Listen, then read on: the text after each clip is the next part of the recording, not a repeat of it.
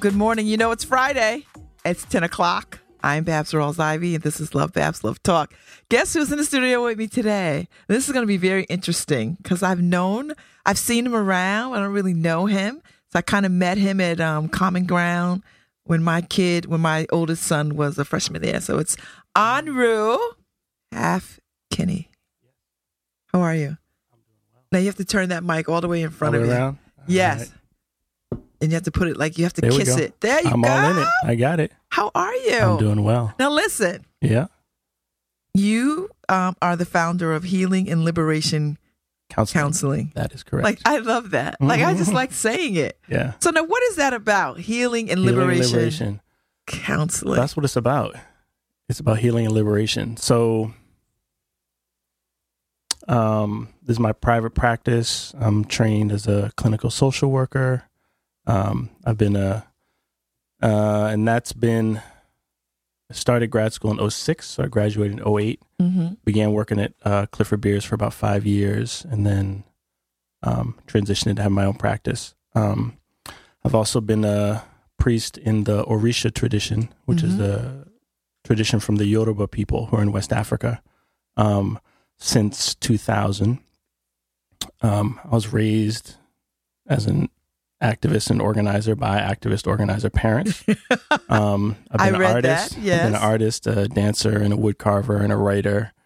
Um, actually, had a. I was just um, saying earlier, I was a D J at my college uh, at a radio show. Weren't uh, we all? Yeah, weren't we all D Js in college? Right. That was nice. At a at a reggae show. This is up in Vermont. That was really that was an interesting time.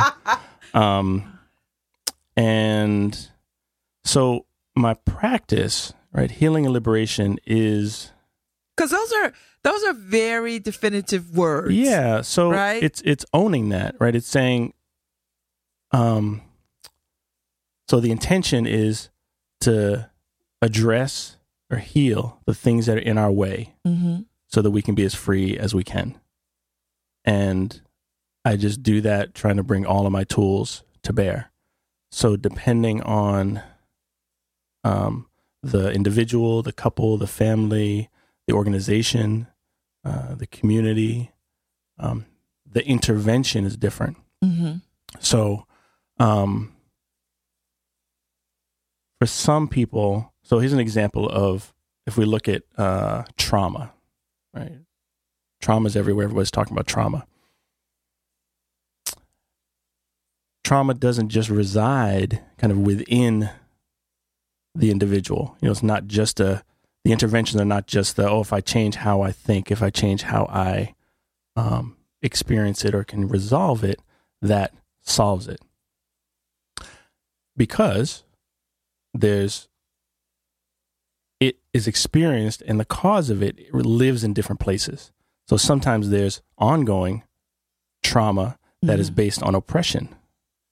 And so the intervention on how we deal with Um, that is very different than if it is something that is like, oh, I got um, attacked by a dog when I was two, and now I'm afraid, you know, have of some, I'm afraid of dogs, and I have these memories of that, right? Kind of, trauma kind of amps it up, not just the kind of fears of phobia, but like, you know, I'm having nightmares about dogs and these flashbacks, right? So that, those are two different, they live in different places. Mm-hmm. And so depending on kind of what needs to be healed, right? I kind of bring different tools to bear on that. So now would you say that you are sensitive to cultural competencies? Right? Because I mean, I see you, you're sitting in front of me, your brother. Yeah. So, yeah. I mean, does that so, factor in or? Yeah. I mean, it's, so t- I think the, so I'm, again, this is where we get into liberation. right? That's and what I was thinking. Exactly. So it's not just around, so cultural competency and kind of diversity are kind of key phrases and words that can mean everything or nothing, really, depending on who's doing it. Mm-hmm.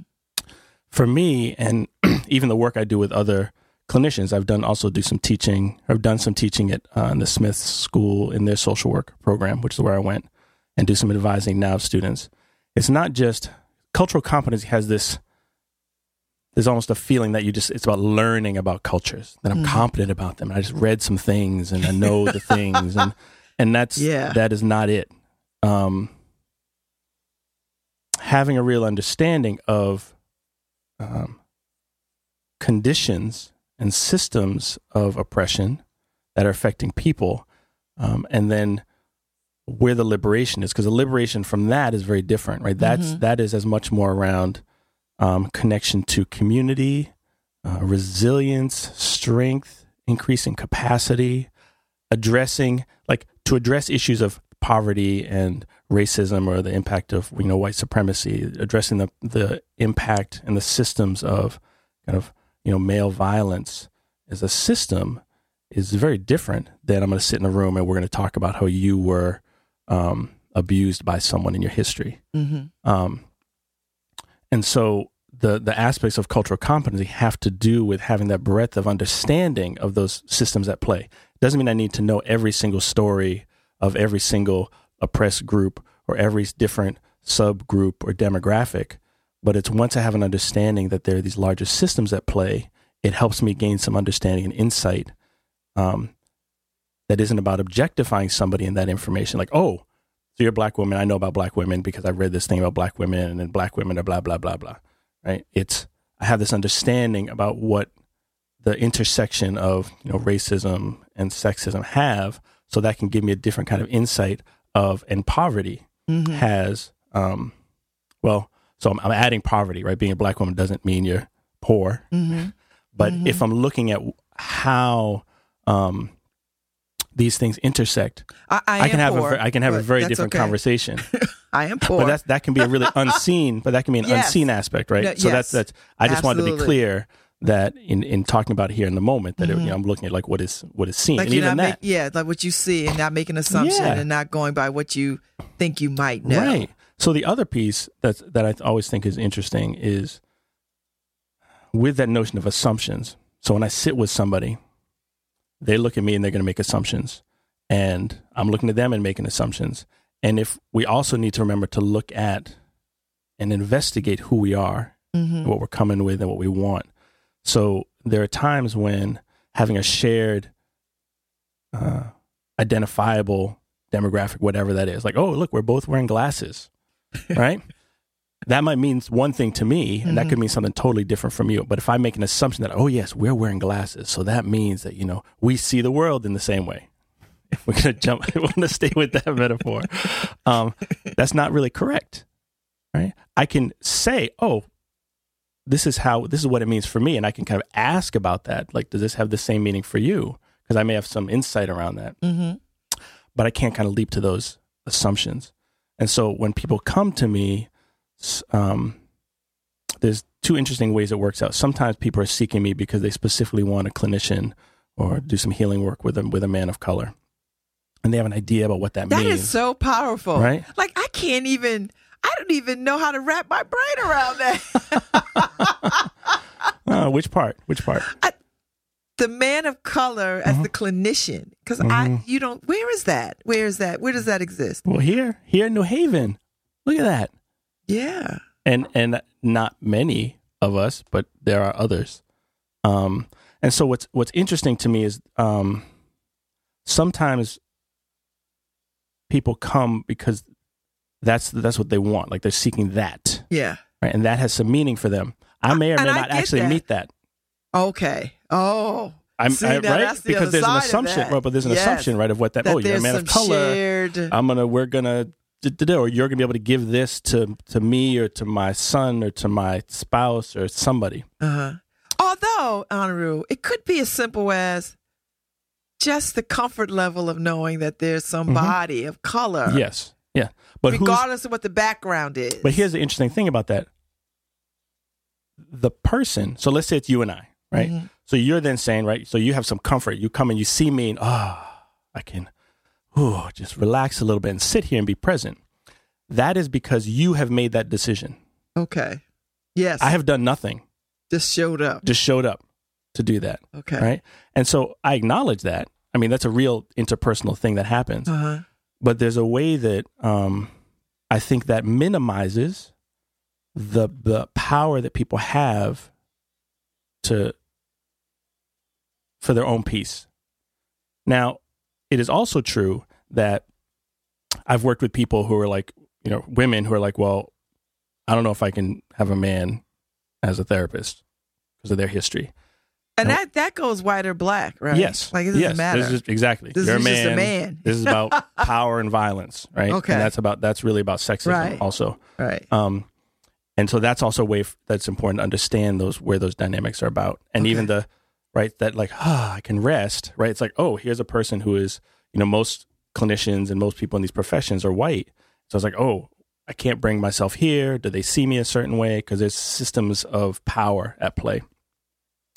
And what I tell women um, is that, well, if you can be in the room with me and not be so triggered, right, then we can do something. Then we can work together. Mm-hmm. And actually, in a way, it can actually be more restorative because the relationship of you having a healing um, connection to a male does more in the healing than just the kind of topic of healing that's needed, like the, then, then addressing the wow. hurt, right?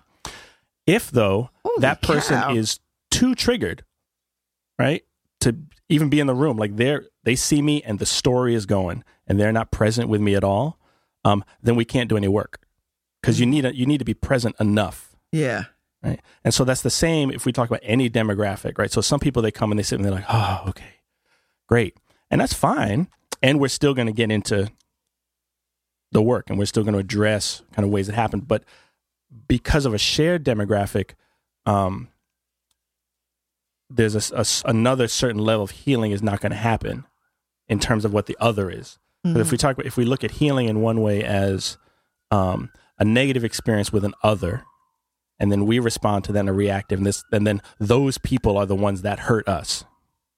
By having a, a restorative or a healing experience with someone who we identify as the other is has a deeper, more expansive level of healing than not. Mm. Um, and that's, I think that that's kind of interesting. I don't. So, so if you just take like black people, yeah, and do some work around racism mm-hmm. and healing, mm-hmm. is, does this apply? Oh yeah. So I'll use that example. It's a great example. So, as black people, we have experienced generations of oppression, racialized oppression. And we not, and we continue to, and we not only experience that from the outside, people actually doing things to us in the present, um, we experience inside, that's the internalized oppression, right? Sometimes we don't need anybody in front of us telling us we're less than. We have internalized that narrative because that's the, that's the soup that we're in. That's the air we breathe. It's the water we drink, um, and that we're kind of constantly up against. Is this narrative of less than. That's that's what the system continues to do. Mm-hmm.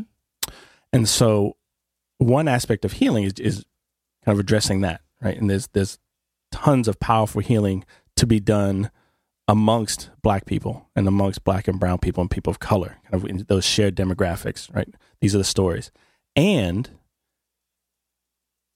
to me, it's important that it doesn't stop there because we also live with white people in a system that even if it's not even if it's not run by white people, it's still a system of oppression, of, of kind of white supremacy. There's still that narrative that's happening and the um, institutions in place to to continue that.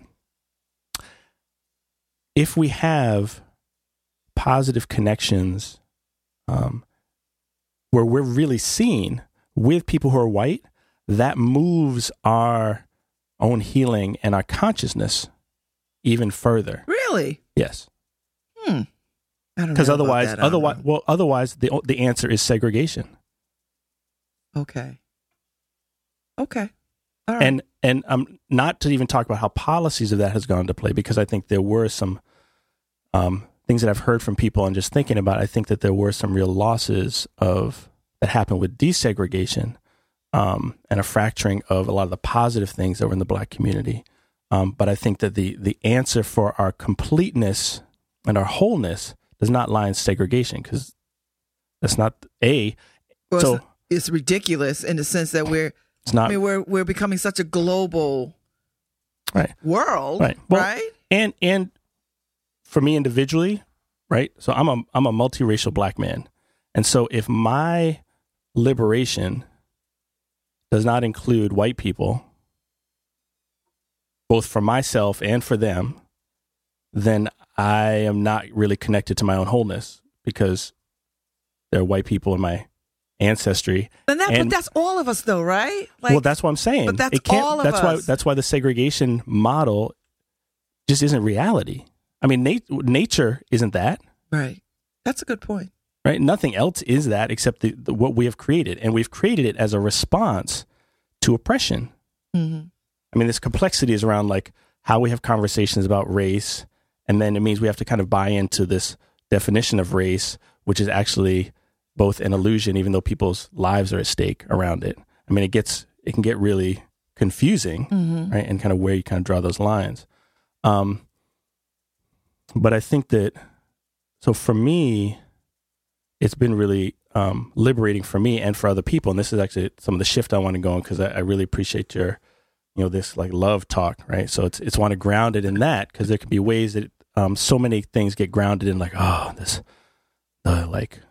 oppression, yeah, yeah. Oh, you know, yeah. and and, and uh, oftentimes, Black people, I think we've extended ourselves a great deal in this dialogue, mm-hmm.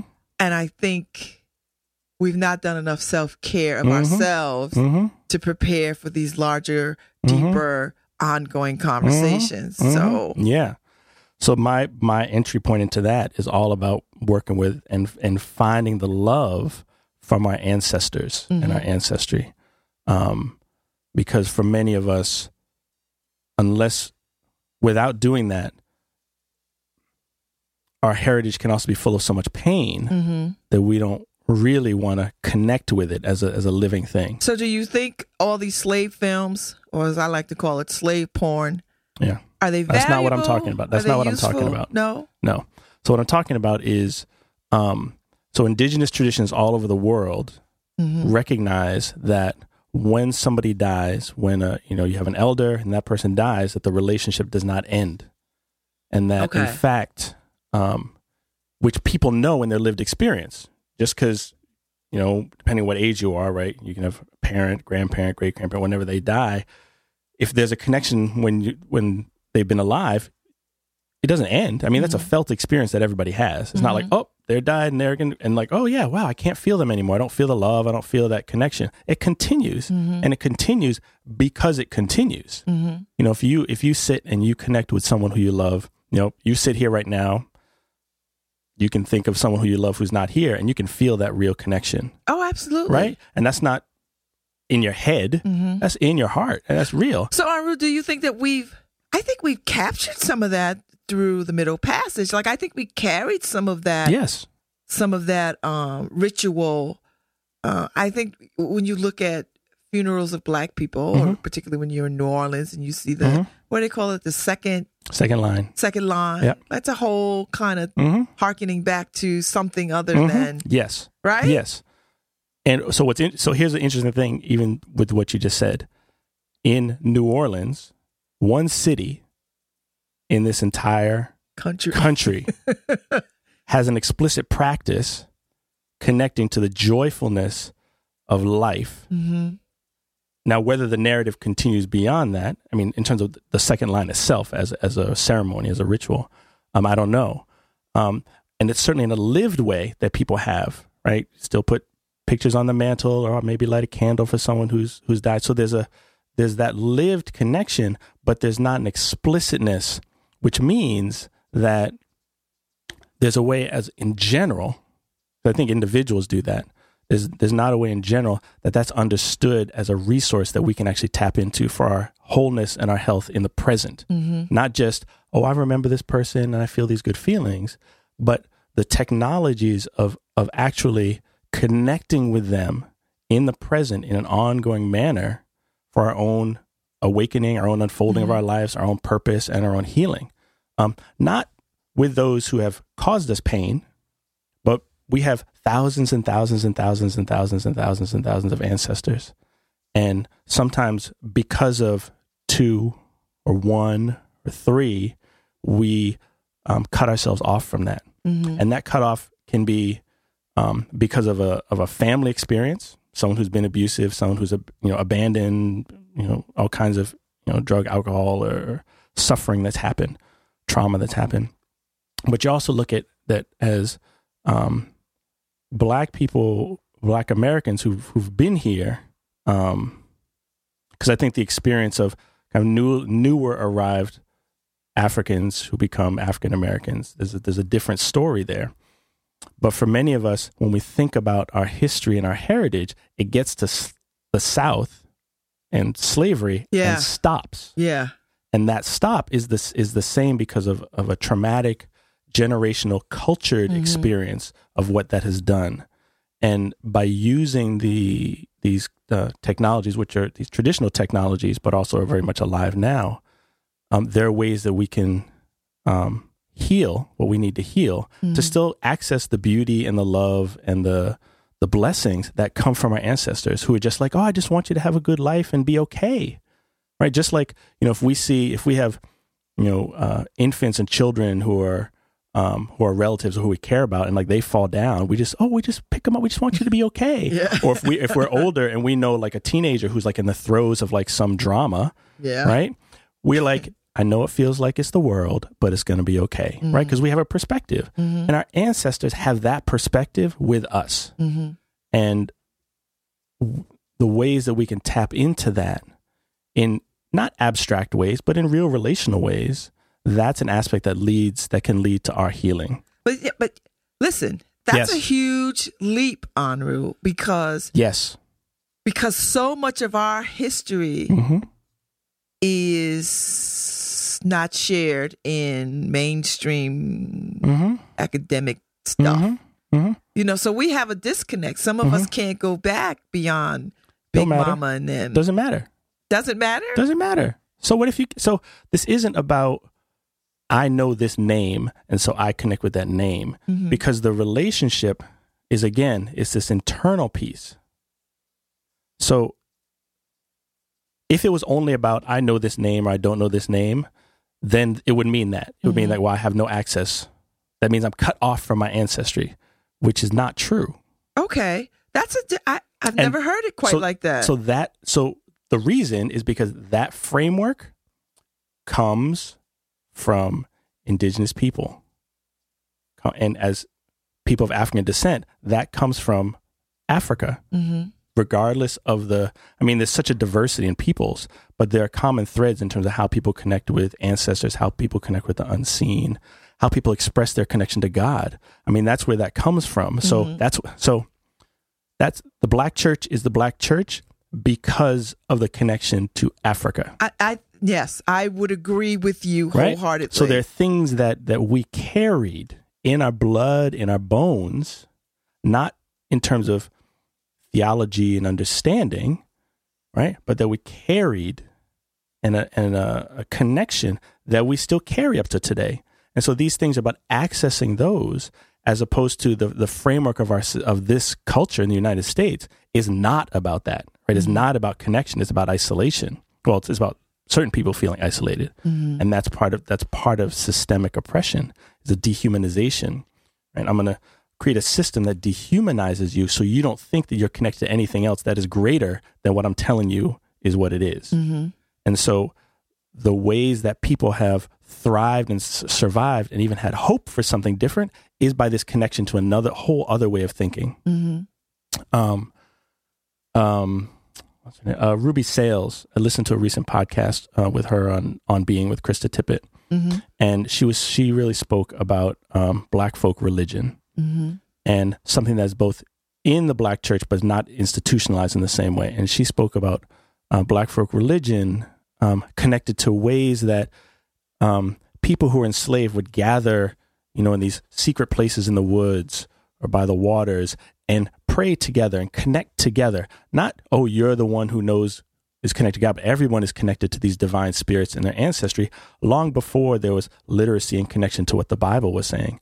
But then with, with the coming together, there there became an adopting of the language of the Bible, because that's what the the culture was. Mm-hmm. But gonna, we brought our own... But we brought our own way of accessing yes. and connecting to that from Africa, and from not just there, but from mixtures with the indigenous people here. These are these are all indigenous traditions that have a very different kind of fundamental framework around your relationship with the divine, your mm-hmm. relationship with your ancestors and the, the land and of place, which, and that's what we bring. That's what we brought. And that's what still is in us. And actually, to add a whole layer of complexity, people who are white have the same thing. Their connection is just a lot longer and further ago. Mm-hmm. So black and brown people, because of um, you know, imperialism and colonialism and genocide, those things have hit us in the last, you know, five hundred years, six hundred years. Earth-based people, indigenous people who come out of Europe, that hit them a couple thousand years ago. Okay. So you have a much longer route of forgetting that has happened okay. with people of, of white ancestry. Okay. Um, and so it's not just um, the framework of kind of what is success based on the kind of current model of our society, which is, you know, success looks a certain way, right? It's, it's a, this reconnection with these values and these relationships. So when I talk about ancestry and healing, it's a reconnection with that relationship, not in our head, but in our hearts. Mm-hmm. And so just as today, you have people who aren't necessarily, don't have the kind of, you know, uh, cultural or theological understanding, like, well, they got great grandma or grandma so-and-so or grandpa or uncle and they're pic- who passed and their pictures on the mantle, and they just, I'm going to light a candle every on their birthday every year. Mm-hmm. And there's a felt understanding that the connection is still there. Mm-hmm. Right? And all I'm saying is that there's actually whole practices and cultures and knowledge about what that is, and actually different ways that we can use that. And so to be specific, I work with clients all the time, particularly when there's, um, I mean, it's easiest when there's a death in the family, mm-hmm. or um, when relationships have been fractured or something has happened, when whether parents have died or whether it's something recent or something that happened a while ago. And giving people language and permission to like sit by themselves somewhere, even if it's not with me, it doesn't have to be with me, really go into their hearts and seek that connection, mm-hmm. and bring what they need in that relationship to that connection. So, so how did you know you wanted to do this work, right? Because this is, this is, this is a different kind of thinking around so, what you do. I mean, around... Yeah. Traditionally, yeah, what, yeah, yeah. what you Popular do. Popular in like kind right. of your traditional yeah. so Western you, pathway. So when did you say, you know what, this is this is where I'm that, called? It, it wasn't that literal. Um, it wasn't that, you know, it wasn't like, well, you know, when I was in high school, I really wanted to grow up and be a something. Um, so one beginning of this came when I was in college and I had um, my own real crisis. So... Uh, emotional crisis, spiritual crisis, physical crisis. I mean, I was in the throes of depression, mm-hmm. and panic attacks. I was doing a lot of drugs and alcohol. Um, I'd never, I didn't have the emotional capacity to deal with the pain that I'd experienced in my life. Disconnection from my, from family, disconnection from my father, even just not the ability to really um, just be connected to what I needed. It was it was always about, well, I got this mask to wear. Let me kind of cultivate the use of that mask. And then at some point, like, that just shattered. I didn't have anything to replace it with. And I just felt isolated and disconnected and really didn't want to live. I mean, I was really suicidal. Coming out of that, so actually within that, some of the things that really saved me was um, my connection to nature. Because mm-hmm. um, in nature, um, so I, I studied a lot of science growing up. And nature, I understood the systems of nature, right? Oh, here's this, you know, whether it's like through ecology or biology, like, oh, wow, here's this thing that like works really well together and there's change all the time. You know, it's not a static thing that's like, oh, here's like a, a cube that I built and it just sits there. It's like, well, all this dynamic thing, life and death happening. It was also something that I couldn't con. Like, I couldn't just say like, oh, I want it to be a certain way and mm-hmm. go out in nature and it just is. Like, you got to do it. And even if you want to do it, it may not happen. Mm-hmm. That's just that how it, that's just real. And the other thing was that um, I didn't have to deal with people and their nonsense, mm-hmm.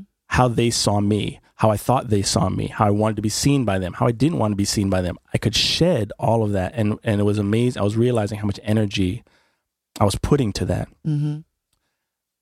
That combined with the fact that I had an experience where, and all, you know, this, so I'd had, I'd had like uh, these spiritual experiences, which I came to understand later. I didn't have any language for them. I wasn't raised with, you know, how you navigate kind of a spiritual world or that realm, mm-hmm. um, whether it was in terms of dreams or whether it was in terms of like I'm hearing things or like I feel things and what I do with that without the norm, the normative piece in our society is that, well, then you're crazy. If you're seeing and hearing things that other people aren't seeing and hearing, mm-hmm. you're crazy. That's a, that's a step in the direction of illness, um, which is real. I mean, that's a real diagnostic Although, piece. Although I think some of us of color mm-hmm. get that a little bit. Yes. You know and what I mean? Like, because like we people don't have that lived experience. Right. We don't automatically say crazy. We're like, hmm. yeah. You right. know. We, we look mm. at it for a little bit. Like, yeah. And so that comes from our connection to that. Yeah. Without even knowing how to, without understanding that there are ways and technologies to work with that and to assess that. Yeah. And so for me, even in my clinical training, when that would come up, my first response wasn't like, oh, this is a step in the wrong direction. This, so I, I had an internship at the West Haven V A hospital mm-hmm. in the psychiatric emergency room. Whoa. And we had to ask those questions. Are you seeing or hearing things that other people don't see or hear? And most people, when they ask that question, if it's a yes, that's stepping them into the illness bracket. And that's the end of it. And for me, if somebody said yes, I would then ask, okay, well, tell me about it. And I had a, a wonderful experience with a veteran around that. And he was isolated, not, didn't, wasn't addicted to any substances, depressive, suicidal. Um, he was a older black man living by himself. And he said yes. I said, well, tell me about it. And it was just him and I in the room. And he told me this story of, of waking up and seeing his grandmother who had died, sitting at the foot of his bed, reaching out to him. And so I said, okay, well, how'd you feel about that?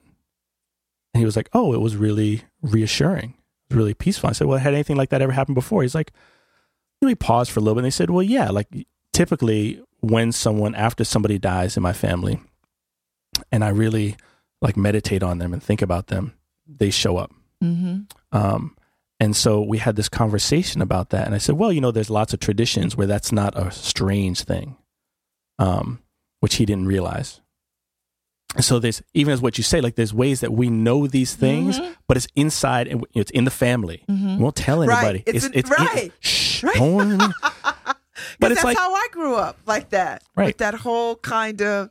Right. This happened, but you don't talk about yeah, it. Never right. Tell and part of, part of that talking is actually about, uh, the fear of what will happen, yeah. not just about being crazy, but the fear of violence that comes with it. Yeah. And that's why things stay close. And that's a res- that's the response from trauma. That's a response from the trauma of uh, what enslavement did to us in terms of dehumanizing, that you can't trust and like who does, who's on your side and who's not. And it's, mm-hmm. and people can be taken away. Yeah. Right. You can be torn out, which, you know, you look at D C F and you look at the ways that that has been experienced by a lot of people is the the fear of kind of mental health professionals in the mental health field of like, if I say something, they will come into my life and into my home and tear it apart. But my ex-husband's um, mother was schizophrenic and she was uh, married to her second husband who was a military guy. And he knew she was mm-hmm. starting to have these um, episodes. Right. And he took care of her for a long time before he even allowed her to be committed. It got to the mm. point where he, he didn't have a choice. Much, yeah. But it's that same sort of thing. He didn't want to tell anybody. Right. He didn't want anybody to know because right. he knew that right. it would dis- disrupt this family. Right. Agree, and it did. I mean, ultimately it did. But right. but he went a long time with trying to shield and protect. Yeah, you know. So there's that aspect, but there's always, and it's not to say though that it's all good right. either. But right. it actually requires some assessment. And and I think the the the thing that's unfortunate. So we started with even this whole question around like cultural competency, mm-hmm. right? So part of the challenge is that many professionals have no idea how to actually assess for that. If I would some, agree. If somebody says yes, I didn't. They'll, they'll either just be like, "Oh, well, that's nice. That's like you and your little land, and it's benign, so that's fine. I'm just not going to pay attention to it." Um, or, "Hmm, really? That sounds like it's a problem. Maybe here's some medication, at the very least, that they may want you to be on." Mm-hmm. And what's unfortunate is that what gets missed out are the ways that that can actually be an access point for healing. So I worked with a um, a girl. And her family, really, it's this girl's mom died. There's a lot of grief in the whole family, clearly. And by working with her and being open with the family, that they can actually maintain the relationship. People have permission to talk to her, to talk to this mom, to talk to the sister, to talk to that daughter, right? Because the mom who died was also a sister and a daughter. Right? Mm-hmm. But they can talk to her, that they can, you know, as Mother's Day come, they can, and they had this curio, so they had like, you know, in their living room, they had her ashes and they she was still there. That they can bring flowers. And what would they normally do on her birthday? Well, they would do these things. And they could keep doing those things to allow that relationship to be there, both for the relationship, but also for their own healing yeah. of the grief. And so I was able, so the first time I met them, we're having a conversation, and I don't remember what they said, but they made some comment around like someone having a dream or someone heard a little something. But it was like, you know, if you weren't, if I wasn't listening and ready to kind of inquire around that, it would just been gone. And so I started asking questions. Hey, you know, coming, oh yeah, you know, we hear things and there are things turn on and off and we don't know why. And I was like, oh, well, how is this seen in your family? Is this like a better not do that, we better ignore it? Or this is like, oh, this is just an understandable, a um, normal enough occurrence, mm-hmm. right, to not be freaked out about. And they said, yeah, this happens. And so by by connecting with what already exists, the culture of the family, and saying, let me add to that. Let me give you some more permission to access what you're already accessing. Mm-hmm. They were really able to, I mean, this girl was able to really transform her her relationship, but also how it was affecting schoolwork, how it was affecting all these things, because she could stay connected to her mother in a way that was healing and restorative, and she can move through the grief. Wow. And the family was able to also have a restorative relationship with each other, mm-hmm. with the ones who could do it. There were some who were... Um, it was too hurtful and there was too much pain. They were, I can't do it. And they were kind of really avoiding, which also meant they were avoiding their own feelings and their own processes. So, but because I was able to, and then I'm going to get back to like how I came into this. Um, I know you will. I don't know. I was like, we started on this somehow. But we'll that's, you know, that's the beauty of a conversation, yeah, exactly. right? um, but you know, this isn't just to say like, oh, if you do this one thing, it all, it's all good for everybody, because mm-hmm. we're all connected and deal with ourselves in very different ways. Mm-hmm. And so like for me, I didn't have the tools when I was in college. I didn't have the tools to really look at the ways that I was suffering mm-hmm. and what I actually need to do, what changes I need to make in my life to, I like to take that. care of that. I, I like that, that mm. you didn't, I like that. I didn't have the tools. You didn't have the tools. I, to, didn't, I thought to... I did. I, I was smart. I had, I had an analysis of like systems and oppression and understanding. I had, I was creative. Um, I had ideas around like, you know, dimensions and all kinds of other things happening, but dealing with my heart, mm-hmm. zero, zero tools with that. And um, what I thought I was doing to avoid it was actually digging me deeper inside of that. Mm-hmm. Um, and so the rebuilding had to come. So I had to make some really concrete choices. Am I going to live? Am I going to die? Am I going to be sane? Am I going to be crazy? Because I could live and be like, well, I'm going to live, but I'll like be crazy and just kind of live in my head. Right? And I said, no, I'm going to live and I'm going to be sane. And so then it became, I need to figure out what this life actually is. Because there was something, there was an experience I had of that there was something in life that I didn't know about. Mm-hmm. And I thought I knew it because I was ready to, to leave it. Like I was ready to die. Like I feel so isolated. There's nothing here for me. I'm ready to die. And there's all this pain. And then I had this experience of like, no, there's something. And I was like, what is that? I thought I knew it. I thought I had it figured out. And, yeah. Hmm. And that created enough of a wedge and uh-huh. enough curiosity to kind of start me down this path. But to, to get to where I was today took, took therapy, took going to like N A and A meetings, to adult children of alcoholic meetings, to te- do reality checking. Like, I think this is what's going on. Let me, is this what you really said? No. Okay. That was just in my head. All right. Like, there was a lot of work to get my feet on the ground, to get stable, just to get functional. Cause I, I mean, I was having panic attacks. I couldn't go to cafeterias cause there was just too much input, too much information. Like my thoughts, the person next to me, the person across the room, the tray that fell in the, in the kitchen mm. and all that was just so it's like, like a sensory overload, sensory overload. I was, you know, okay, way too much. So I had, I had to do a lot of work just to get functional. And then I said, okay, there was stuff that happened, which was not tied to distress. That was not tied to you know, drug and alcohol use and addiction. That was not tied to panic attacks or depression experiences I had. What was that about? And I then had my feet on the ground enough to then start to look at, and so what the, the kind of frame was, nature-based, experiential mm-hmm. systems. Mm-hmm. So through nature, because that was the system that I could trust, because I was like, people will tell you anything, try to sell you anything. Yes. And I was like, I'm not, I'm not trying to get myself out of my hole just to follow someone else. So what is the connection to the divine and through these larger kind of mysteries, spiritual stuff? Yes. Through nature and through my experience of it. Mm-hmm. And I said, okay, well, let me start with my own ancestry. So that's African, Native, uh, Cherokee and Mi'kmaq, Irish and Swedish. Mm-hmm. So I just started doing research on like, so what were like the earth-based systems that they did? Because I'm not the first person to think this. So what were the systems and traditions that were in place? And that kind of brought me down this road to like, shamanism. This was like in the early nineties when there's a whole kind of the beginning of that movement before it was so common, and I had some really powerful experiences. But that was like, I'm like dancing around a room with a lot of like middle class white people appropriating a whole lot of culture. And this doesn't feel right. The internal experience felt right, but the like what it was wound up in just mm-hmm. felt wrong. I couldn't, mm-hmm. I was like, yeah, I can't do this.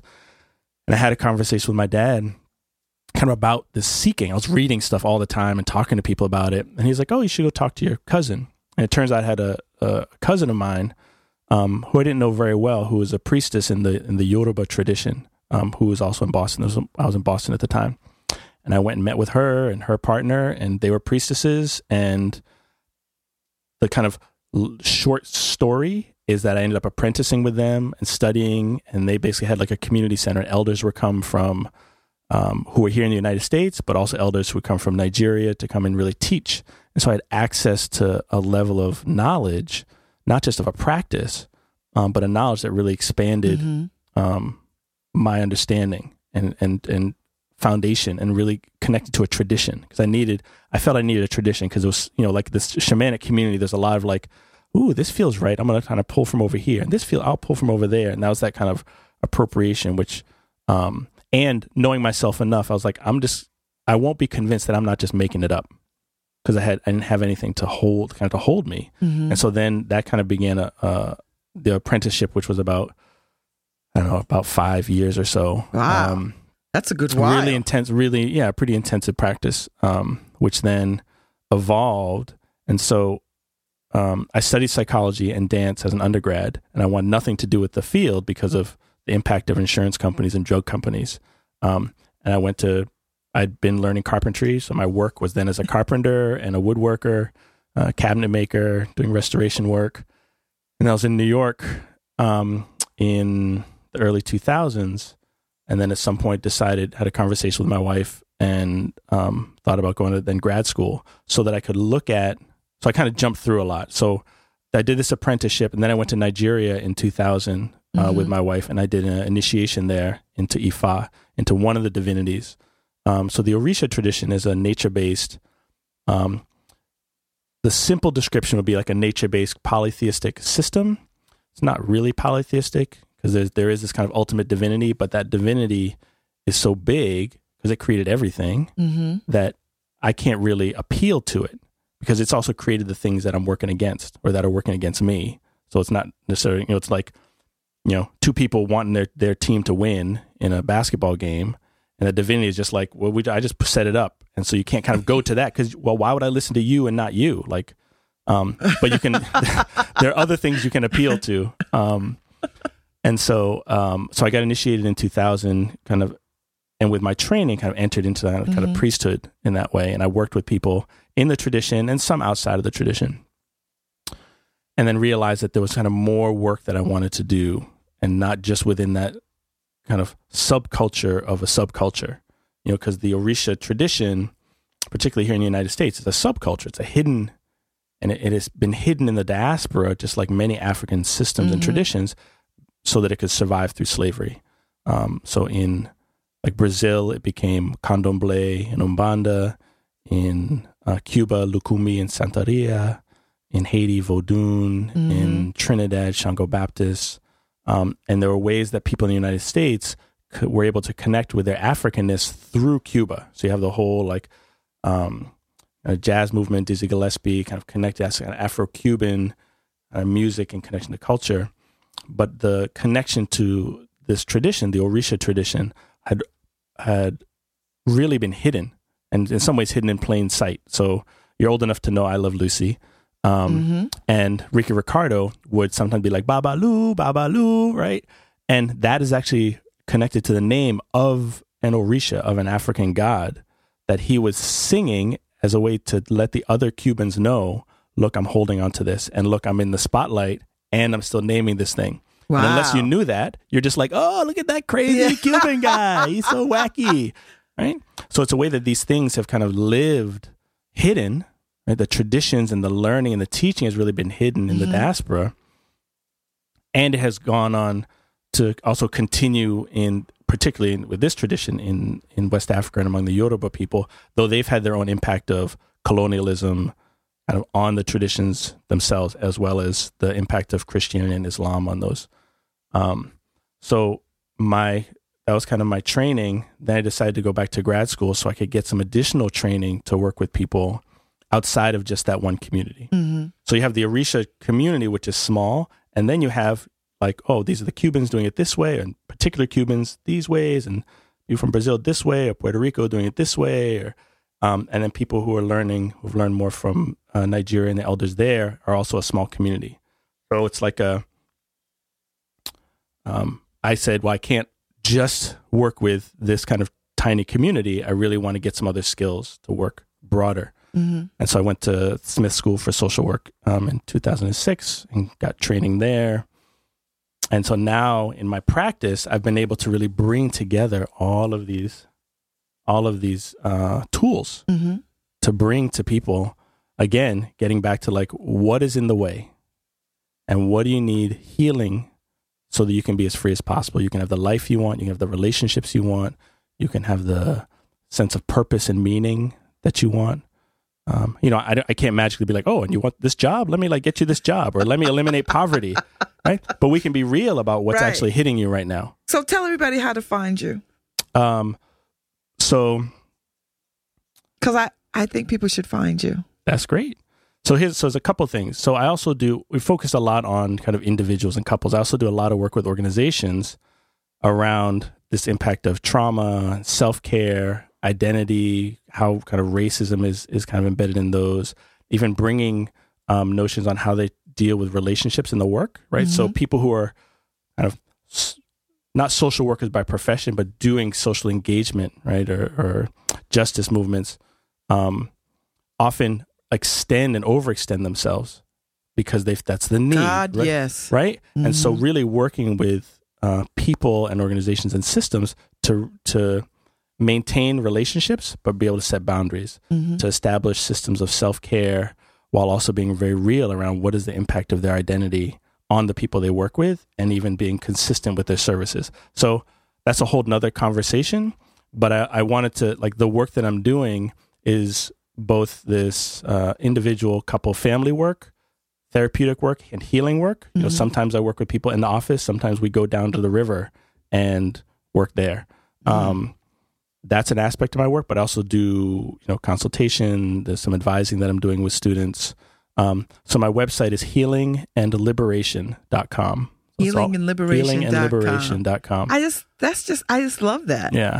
And there's so, more information there about the things I do. And so also for, in a real way, like right now, my practice is full, which is a, a wonderful blessing I have.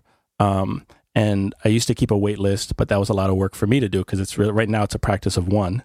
Um, and there are ideas that I have about building a, building a collective of other people who are, regardless of what they do, have that same notion of healing and liberation mm-hmm. as a um, as a thread, who mm-hmm. are skillful, have some integrity. They might be activists, they may be organizers, they may be artists, they may just be regular folk, um, but that's also happening. Um, this has been a fascinating conversation. So before mm, I let you go, yes, I want to know, um, where do you see yourself moving with this? Like, what is the bigger picture for you? So, like my life, mm-hmm. you know, and my life, that's kind of always been it. And, and actually being reminded um, that I have to, I actually have to focus more on my beingness mm-hmm. and not my doingness. So I don't get caught up in like that's all these all things I'm going to do. Right. But that's, you know, I that's find like, real yeah, it's real, it's real. And it's not just like, oh, I want my job to do this and my career to do this. Like, you know, I want to be the kind of parent that I want to be, the kind of husband and friend that I want to be. I want to keep working on my own healing and mm-hmm. growth and unfolding in my life. I want to do more, you know, workshops with people. Do you wanna, have a book? Not, any, I'm working on it. Working yeah, on it? Yeah, I have, it's, a, it's actually, and that's actually about kind of five generations of Um, Halfkenny men and uh, all these notions of what's been passed on. Good, so you have to bad, come back I, because I yeah. I love the name and I want to know the history yeah. behind the name because yeah. I know there's a oh, story. Oh, Halfkenny. Yes. Yeah. There's, well, the first name too. I mean, I there, there are stories with that's yeah. you know that's an interesting name yeah. and, and Halfkenny is its own interesting name. Yeah. So you know, it's been a pleasure it talking really to you. Nice. Yeah, thank you this for this is, opportunity. I hope you come back. I'm I'm happy to come back because this was a good. Co- yeah. I I think I talked less on this show than I've ever talked on any show. It's just been it's just it's just been fascinating. Uh, I just love this, and you know, I do this work. I I'm a spiritual director by t- training, mm. right? Certified. I spent time at this Mercy Spiritual School of Spirituality. Mm. So so everything that you were saying was so resonating mm. with me, and I thought, yeah. oh yes, yeah. yes, yeah. yes, yes. So no, so yeah, you. so yes, you must come back yeah. seriously, I'm, I'm so that serious. we can have I'm, more I'm conversation about this and um and um have a bigger conversation because this yeah. is really rich. Yeah, thank and you. I think these are the kinds of conversations that we ought to be having. I agree. You know that that we that we get that get lost in the bigger the bigger conversations about. Yeah, mental health and self care, but this exactly. is real intimate. Exactly, you know? I agree. So thank you. That's so where it much. Is. That's that's if we're gonna be here, let's really be here. Yes, and let's really see what it's like to be a person. Yeah, let's do it. Yes, thank you, Lucy Gellman, mm. for producing today. Thank you. And uh, Enroue Halfkenny, you are amazing. Oh, thanks. So it's Friday. We're leaving, and uh, I don't know who I'm talking to next Friday, but y'all know I talk to the most interesting people. So play me out with some Johnny King because it's Friday and that's my jam still. Thank you. I want to dance.